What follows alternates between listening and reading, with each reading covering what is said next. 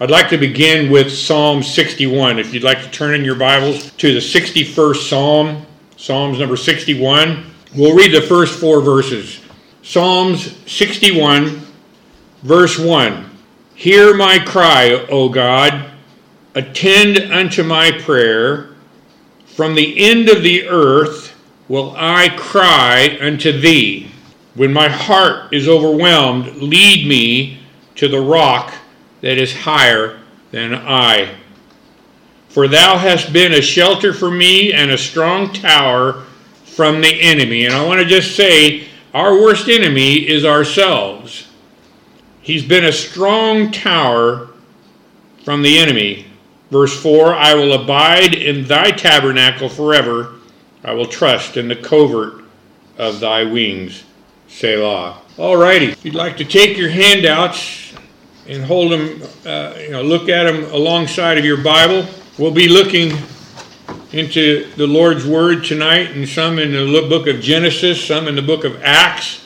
But I want to begin with the handout itself. So if you'd like to look at page one, we're looking tonight, we're starting the Gospel according to Matthew, and I'd like to bring this before you as an introduction. Consider, consider for just a moment the difference between viewing a picture. Now, I, I, as I read these words, a writer, a commentator, I thought to myself, and I closed my eyes, and I thought of this a picture. We, we have these pictures that are so beautiful and they're so detailed, and we think, we think we see everything there is to it. But if you consider the difference between viewing a picture and viewing a statue, a picture being flat can only be viewed in one dimension. A statue, on the other hand, can be viewed from all sides, revealing all the details of the figure. And this is what the four recordings of the Gospel by Matthew, Mark, Luke, and John are the details of the statue of Christ, each one giving his account of a detail to see the God man as the Holy Spirit led them to record four different men, four distinct gospel narratives, yet one complete story, one inerrant story of the birth, the life, the death, and the resurrection of our substitute, the sinner's substitute, the righteous sacrifice for God's chosen people found in Christ Jesus our Lord. As we saw in our recent study of the Mark Mark represents, he presents the side of Christ as Jehovah's servant, coming to fulfill his Father's will, ready, willing to serve, and willing to be sacrificed upon the altar. Luke presents the Lord as the Son of Man, full of human sympathy and tenderness, understanding of man and how we and, how, and, and, and what we go through in this world. John sets forth the deity the, the, the lordship of our Savior before us as the Son of God with the majesty that goes above all our thoughts and all of our imaginations. And then here in Matthew, Matthew shows us Christ as our triumphant king, as the lion of the tribe of Judah, as the promised Messiah who has come to save his people from their sins. And what a better way to start? What a better way to start with than to present us with the line that he was foretold to be of. Now remember, the Lord's, he was told, Abraham was told, all the way back to Abraham, long before David, long before anybody else, Abraham, or not before anybody else, but before most, Abraham was called out of the land of Chaldee. Now that's that's the land of idols, idol worshippers. They had, they had every kind of idol you can think of that man could make with his hands. And the Lord called him out, just as he called you and I out of the land of Chaldee that you and I walked in before the Lord called us. So here we're going to see the line that our Lord was foretold to be of all the way back to Abraham. And we see that in the first verse of Matthew chapter 1, verse 1. The book of the generation of Jesus Christ, the son of David, the son of Abraham, page 2. Now, Robert Hawker wrote this. He said, The Old Testament begins with the covenant of the creation. The New Testament begins with the account of him. Oh, what did I say? The covenant. I, let me read that again. I read that wrong. The Old Testament begins with the account. I said the covenant. I'm sorry. The account of the creation.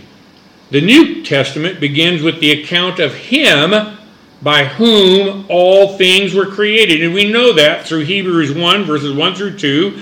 God, who at sundry times and in divers manners spake in times past unto the fathers by the prophets, hath in these last days spoken unto us by his Son, whom he hath appointed heir of all things, by whom also he made the world. So we see there that this, this story of Christ's line, his genealogy, is, is the very story of the one who made the worlds.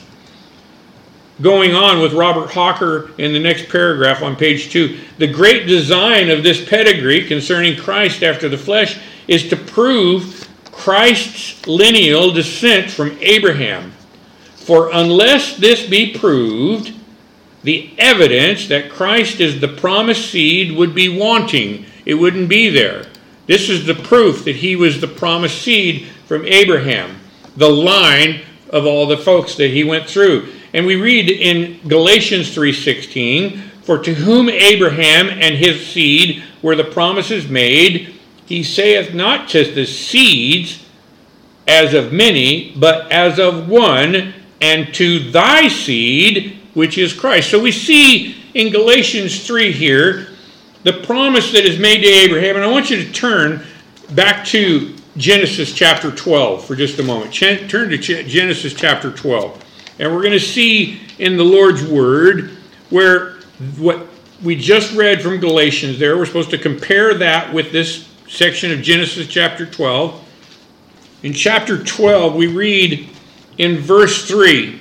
Now look at how Remember, remember what we just read there. It says, Abraham and his seed were the promise made. For to, the, for to Abraham and his seed, not his seeds, for it saith not that to seeds as of many, but as of one, and to thy seed, which is Christ. So we see this confirmation right here in Genesis 12 3. And I will bless them that bless thee, and curse him that curseth thee, and thee and in thee shall all families of the earth be blessed. Now turn over to Genesis 22. So we see what the Lord uh, uh, promised to Abraham there.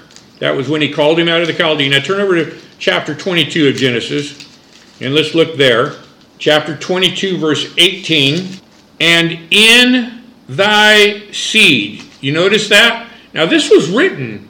This was written thousands of years before uh, Paul wrote to Galatia, but this is what Paul was referring to. And in thy seed shall all the nations of the earth be blessed, because thou hast obeyed my voice.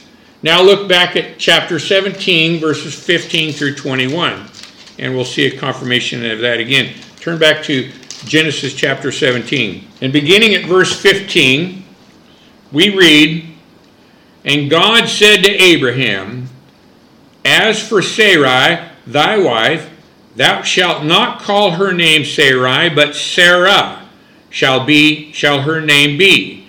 And I will bless her and give thee a son also of her. Yea, I will bless her, and she shall be a mother of nations.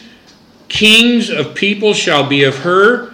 Then Abraham fell upon his face and laughed and said in his heart, Shall a child be born unto him that is a hundred years old? And shall Sarah that is ninety years old bear? And Abraham said unto God, Oh, that Ishmael might live before thee. And God said, Sarah, thy wife, shall bear thee a son indeed. And thou shalt call his name Isaac. And I will establish my covenant, that's the promise, with him for an everlasting covenant and with his seed. Not notice it didn't say seeds, it said his seed after him. And as for Ishmael, I have heard thee. Behold, I have blessed him and will make him fruitful and will multiply him exceeding Twelve princes shall beget, and I will make him a great nation. So we see there that the Lord is talking about the seed of Abraham, one seed, and that is, as we see in Galatians chapter 3, which is Christ. Now, going on, Robert Hawker writes next there in the mid uh, section of page 2 Hence, therefore, the importance of this pedigree is evident. It's evident that we need to see that the promise of God that He made to Abraham at that time has come to pass. To know that this is the true and living God, the Messiah, not only do we believe because of the gift of God, but He gives us His Word. And in His Word, proving who He is. You know, when He when He told the the unbelieving Jews that we read about in, in I think it was uh, John chapter 10, when they, when they came to him, they said, Tell us who you are plainly, so that we have no doubt. He says, Well, I have told you. The Lord Jesus was never hide, never hid who he was. It was clear as a bell. You could you look back through all of the lineage of Abraham all the way through to the day of the Lord Jesus, and we're going to see this as we go through tonight's study, and you could see that what he said, what he had prophesied through his prophet Abraham, had come to pass through the one, the one seed. It's the pedigree, and, and it's evident of the importance of that, writes Hawker. And the correctness of the one here given is striking. Perhaps it were a thing impossible in any other instance, but in the genealogy of Christ, to find among all the pedigrees of Jesus of the Jews, from the days of our Lord to this hour, a correct genealogy of any one house or tribe or family or even for 14 generations together, whereas this is of the Christ. We have three times 14. And we'll see that as we go about reading uh, Matthew 1. What can more decidedly manifest the overruling providence and watchfulness of God? That it came through three different generations of 14. Three different, that's a lot of generations. And, and how could that be unless God had been guiding it all the way? That's what uh, Robert Hawker is writing. Okay, going on, the last paragraph of page two. This genealogy, this genealogy record, is important because it's irrefutable. It's proof that Jesus of Nazareth is indeed the Christ of God, the Son of David. Now, you and I, we believe because God has given us a belief, but we also believe what we read in God's Word, and He shows us in His Word that this is the true Son of the living God, the Son of David, the promised seed of Abraham. The Jews, from the very beginning of their history, kept very precise records of genealogy. The scribes and the Pharisees, they studied those records with great care. They constantly raised questions about endless genealogies. In fact, Paul, the Apostle Paul, addresses that in 1 Timothy 1 4. He says, Neither give heed to fables and endless genealogies which minister questions. They were saying, well, because we're the, the sons of Abraham, we're the seeds of Abraham, we're the saved of Abraham. And, and he, Paul, Paul's writing here, he says, don't, don't take heed to fables or endless genealogies which minister questions, rather than godly edifying, which is in faith that's where our that's where our stand is. It's in faith, and I'm kind of glad about that because you can prove my genealogy has nothing to do with Jewish people. if they could have disproved the Lord's genealogy, imagine that. Now imagine if they could have. That alone would have been sufficient grounds for their rejection of Jesus as the Christ. And you can bet on it, they would have been all over that. Oh, we don't need to make up lies. We got it right here. He, he doesn't fall in the right line. But they could not do that. Though the Jews argued about many things and constantly accused the Lord of horrible evil deeds, not once have I seen where anyone has found anything about his ancestry not being correct. Don Fortner wrote this. He said, To this day, though religious heretics about abound who try to undermine our faith in Christ, he says, I know of none who have ever attempted to discredit his genealogy. The reason should be obvious to anyone it's flawless. Though Luke's record of the genealogy gives additional details of the statue that we talked about a moment ago and omits others, This is not, there's not one single point of either one of them that is in disagreement between the two. Now, taking that into consideration, taking those thoughts that we just talked about, the importance of this record and how the record shows us who the Lord Jesus is, we're brought to see is that God is faithful to his word. He promised Abraham there would be one through the seed of, of Abraham, one who would follow through the line of David. He promised that there would be one who would sit on his throne, his eternal throne, and rule all things and come to save his people. Our Lord brings us to see that he is faithful to his word through giving us this list of names. Romans 15 8, eh, we read these words Now I say that Jesus Christ was a minister of the circumcision of the truth of God to confirm the promises made unto the fathers. He promised long ago that all nations of the earth would be blessed in the seed of Abraham. That's what we read in Abraham in Genesis 12:3. And Jesus Christ is Abraham's seed, whom all nations are blessed, as we read in Matthew 1, and we also read there in Galatians 3:13. God promised that he would raise up one out of the family of David to be a savior of his people. Listen to the words of Isaiah 11:1. And there shall come forth a rod out of the stem of Jesse, and a branch shall grow out of his roots.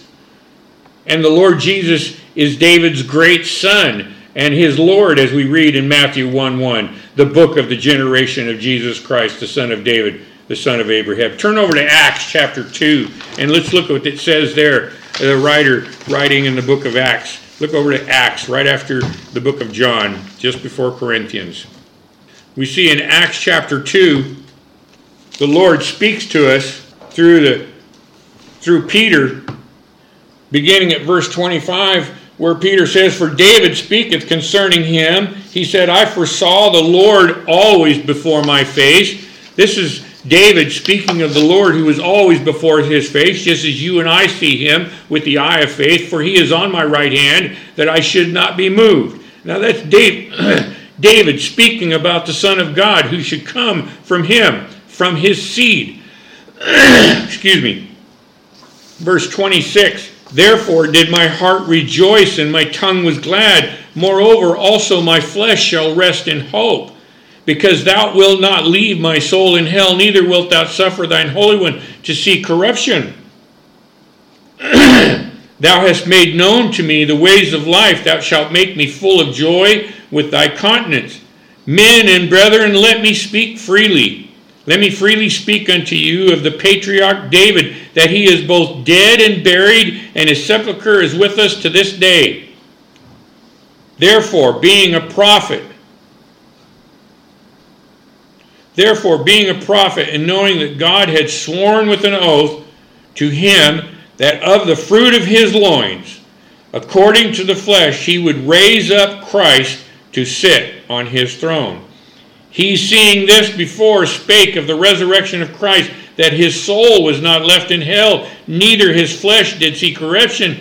This Jesus hath God raised up, wherefore we are all wherefore all, we all are witnesses. Therefore, being by the right hand of God exalted, and having received of the Father the promise of the Holy Ghost, he hath shed forth this, which ye now see and hear. For David is not ascended into the heavens, but he saith to himself, The Lord said unto my Lord, Sit thou on my right hand, until I make thy foes thy footstool. Therefore, let all the house of Israel know assuredly that God had made that same Jesus, whom ye have crucified, both Lord and Christ. So we see how not only is the Lord the promised through the seed of Abraham, he comes through the line of David, as, he, as it is given in the recordings of David. Page 4 of the handout. These 17 verses are a wonderful demonstration to we, to us, to God's chosen people, to those who He's given the eye of faith to believe the fact that God always keeps His word. He does not change his mind. Listen to Malachi 3 6. The Lord says, For I am the Lord, I change not. Therefore, ye sons of Jacob are not consumed. Does that not bring peace to the soul of a sinner? Does that not bring hope to the soul of a sinner? God's not going to change his mind about me. I'm thankful for that because I'll tell you, I, if it was me, I would change my mind about me every minute. Every minute. But yet my Lord has loved me from before the world was. He's loved all of his people. If he if you belong to him, if he shed his blood for you, he loves you with an everlasting love, a never-ending love. It's always been there, it will always be there. I change not, he says, therefore ye sons of Jacob are not consumed. Let this also be a warning to those who refuse to believe, and a blessing of grace to those who have received the gift of faith. Remember this and tremble. Though men imagine that because God does not immediately punish sin, that he will never punish sin, it is not so. He will. The righteous Lord, because he loves righteousness, will destroy the wicked with his everlasting wrath. Listen to Psalms 7:11. God judges the righteous and God is angry with the wicked every day. Did you know he's not angry with you and I. You know why? I know you. I know you look in the mirror and you think to yourself, "I'm a sinner," and you are. But in God's eyes, that sin has been paid for. The punishment for everything about you, everything. That means everything until the day He takes you out of this world. Everything was laid upon our Savior. He's angry with the wicked, but our wickedness was laid upon our substitute. Psalms 1, uh, Psalms 11, verses 5 through 7 The Lord trieth the righteous, but the wicked in him that loveth violence, his soul hateth. Upon the wicked he shall rain. And this is what you and I deserve. This is what this is grace, folks. If you can if you're if you belong to the Lord Jesus, you cannot read these next words and and not understand God's love for you in sending his child, his son to be your your your substitute. Upon the wicked he shall rain snares. This is what he did to Christ for you and I. Snares, fire and brimstone and horrible tempest. This shall be the portion of their cup. He drank our cup dry. He drank our cup dry.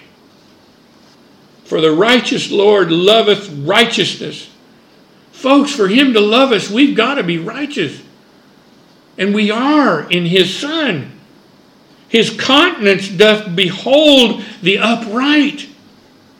Let every believer remember this and be comforted. Our Heavenly Father will be true to His promises. He is not a man that he should lie, as we read in Numbers 23 19. God is not a man that he should lie, neither son of man that he should repent. Hath he said, and shall he not do it? Or hath he spoken, and shall he not make it good? Or in first, second, or in Second Timothy 2.13, he abideth faithful. He cannot deny himself. Titus 1 2, God who cannot lie has made some promises to his people, folks. And all the promises of God in Christ Jesus are yea and amen. That's in 2 Corinthians 1:20. Didn't that bless your heart? Didn't that bless your soul? God has promised saving grace to all who believe on the Lord Jesus Christ. Isn't that what we read? Look here in Acts 16:31. And they said, "Believe on the Lord Jesus Christ, and thou shalt be saved in thy house. Isn't that what John 3:16 is all about? For God so loved the world that he gave his only begotten son, and everybody in the world want to take that phrase the world forgetting everything else and neglecting everything else that God says in his word about the world, that's all they want to focus on, and they completely skip over this. For God so loved the world that he gave his only begotten son that whosoever believeth, whosoever believeth. And they said, Believe on the Lord Jesus Christ, and thou shalt be saved in thy house. Verse 5, or page 5. The Lord has promised sufficient grace to his tried saints, to you and I, to his people, those who are under trial. Listen to 2 Corinthians 12 9. Our Lord says, My grace is sufficient for thee, my strength is made perfect in weakness. Oh, how I pray that God will give every one of us the ability to lean on His Word, these words, in the times of our trials. He has promised sustaining grace to those who are tempted. Listen to 1 Corinthians 10:13, page 5 of our handout. There hath no temptation taken you but such as is common to man. You know, we go through life and we think, "Oh, nobody's ever had a trial like this." My foot.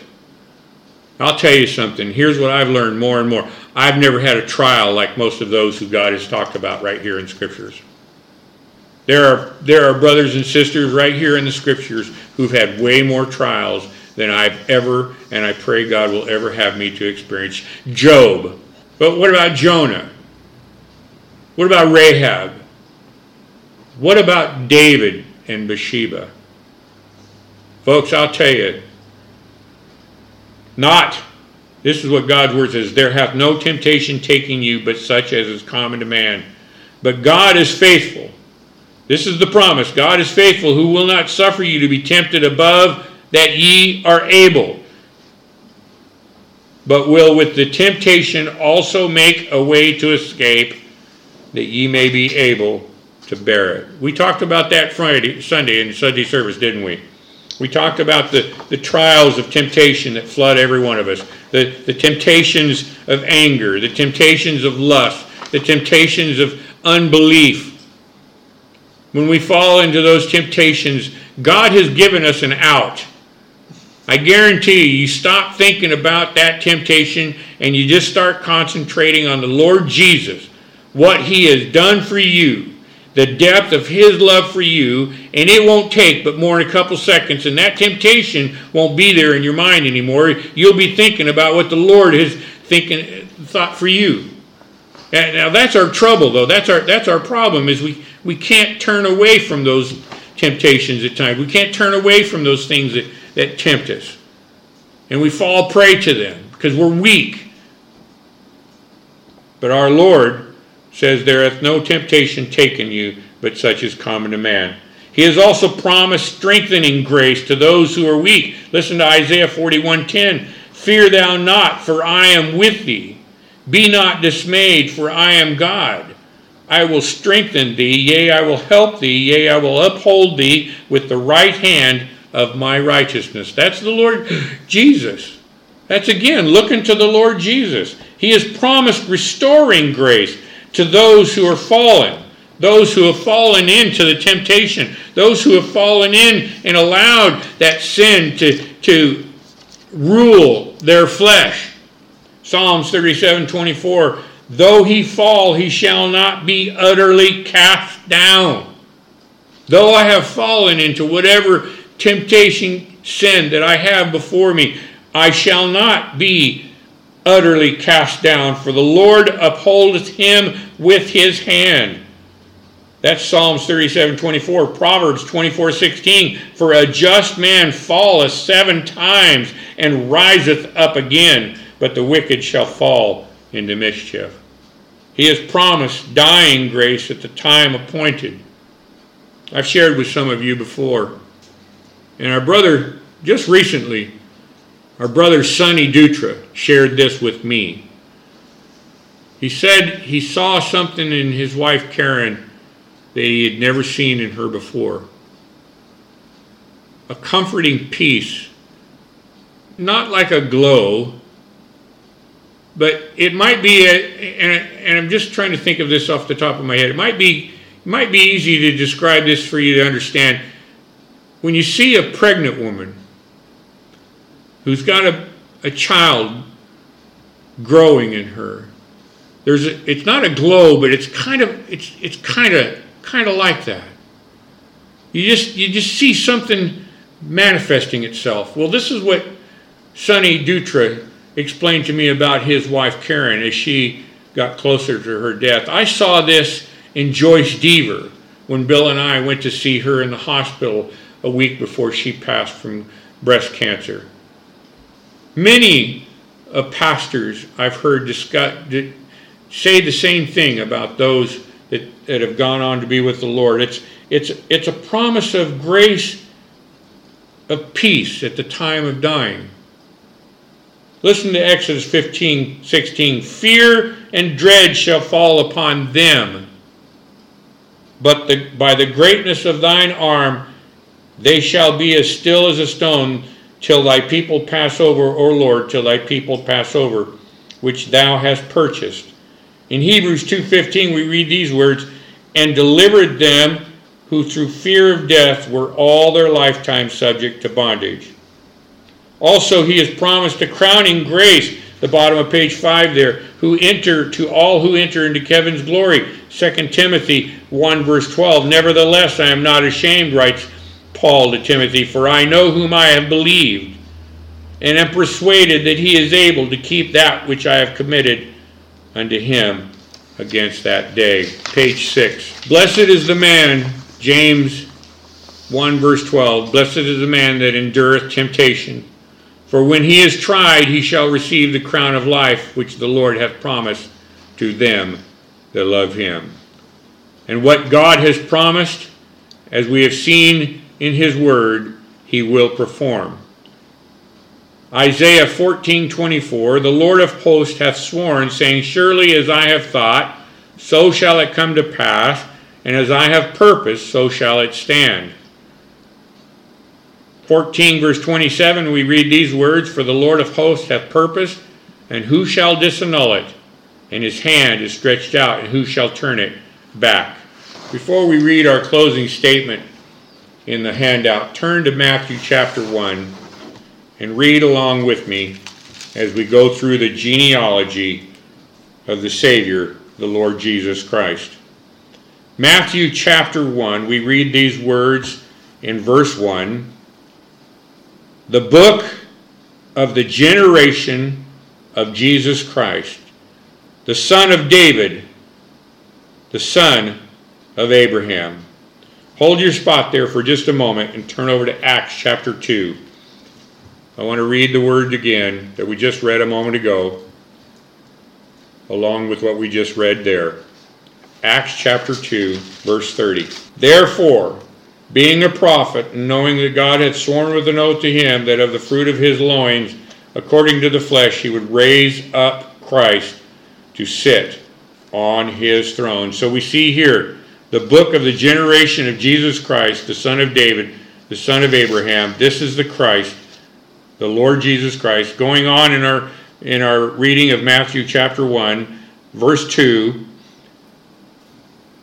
and I pray you folks won't beat me up too badly for some of the names here. Abraham begat Isaac, and Isaac begat Jacob, and Jacob begat Judas and his brethren. That would be the 12. That would be the 12 tribes of, of Israel. Remember, Jacob's name was turned to Israel.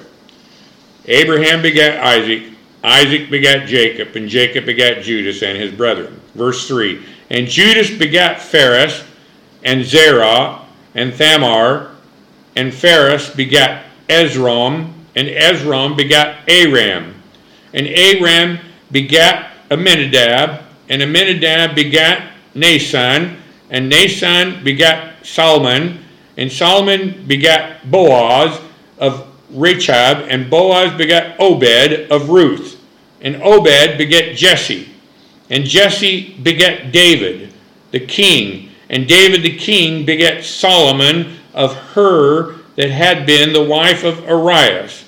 And Solomon begat Rehoboam, and Rehoboam begat Abiah, and Abiah begat Asa, and Asa begat Jehos- Jehoshaphat, and Jehoshaphat begat Joram, and Joram begat Ozias, and Ozias begat Joatham, and Joatham begat Achaz, and Achaz begat Ezekias, and Ezekias begat Manasseh, and Manasseh begat Amon, and Amon begat Josias, and Josias begat Jehonas uh, and his brethren about the time they were carried away to Babylon.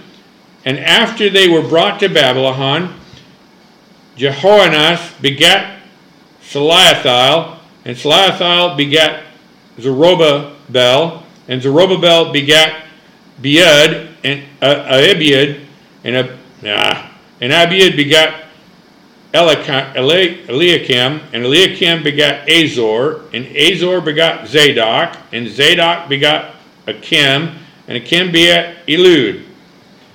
And Eliud begat Eleazar, and Eleazar begat Matthan, and Matthan begat Jacob, and Jacob begat Joseph, the husband of Mary, of whom was born Jesus, who is called Christ. So all the generations, now remember, we were talking earlier about the three uh, three different uh, generations of 14. So all the generations from Abraham to David are 14 generations. And from the carrying away to Babylon unto Christ are 14, or I jumped, I skipped some.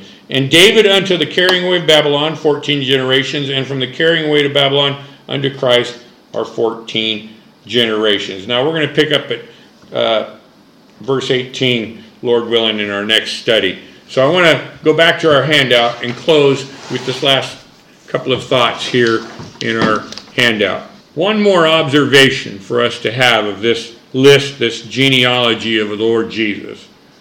Four of the five women, four of the five women mentioned here are women with reputations or blemishes that you might say most would not want to have mentioned. Most would not want you to see in their family tree. Our Savior chose to be numbered with transgressors. Now, for that, for that much, every one of those men had also transgressed against the Lord Jesus. But I found it interesting that these women were mentioned here are, are like I said, they have, they have, they have blemishes that most wouldn't want to have in their family trees. Our Lord was numbered with the transgressors, even in his genealogy. He didn't come from a long line of, of, of kings and, and, and, and, and so on. No, he came from a line of transgressors, a line of sinners. I find that very interesting and very comforting. Our Lord chose to be numbered with the transgressors even in his genealogy Tamar was guilty of incest. Rahab was a harlot. Ruth was from Moab. She was a child of a cursed race. And Bathsheba, well, we know what happened there, don't we?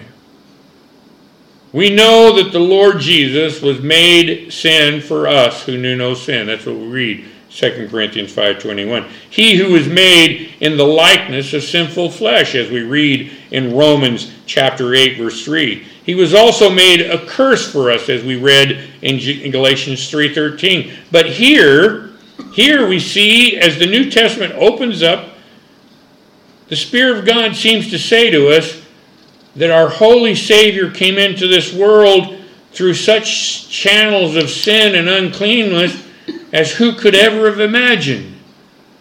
Instead of coming in on a white stallion with chariots flaming, he'll come that way, but that'll be the way he returns to collect his loved ones and to destroy the world. But this time he came humbled. He came humbled, riding a colt. He came through the lineage of sinners. Here it's as though the New Testament is opening up and the Spirit of God is telling us our Savior has come through channels of sin and uncleanness. He who is holy and harmless, undefiled, and separate from sinners, and made higher than the heavens, as, as we read in Hebrews chapter 7, verse 26, he came into the world through a family of sinners. What humiliation!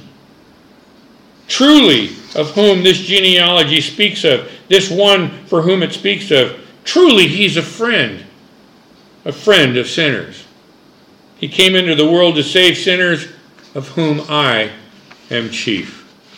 And we'll close with that tonight. Lord willing, next week we'll look at uh, how verse 8 says, Now the birth of the Jesus Christ was on this wise. Lord willing, we'll look at that next week.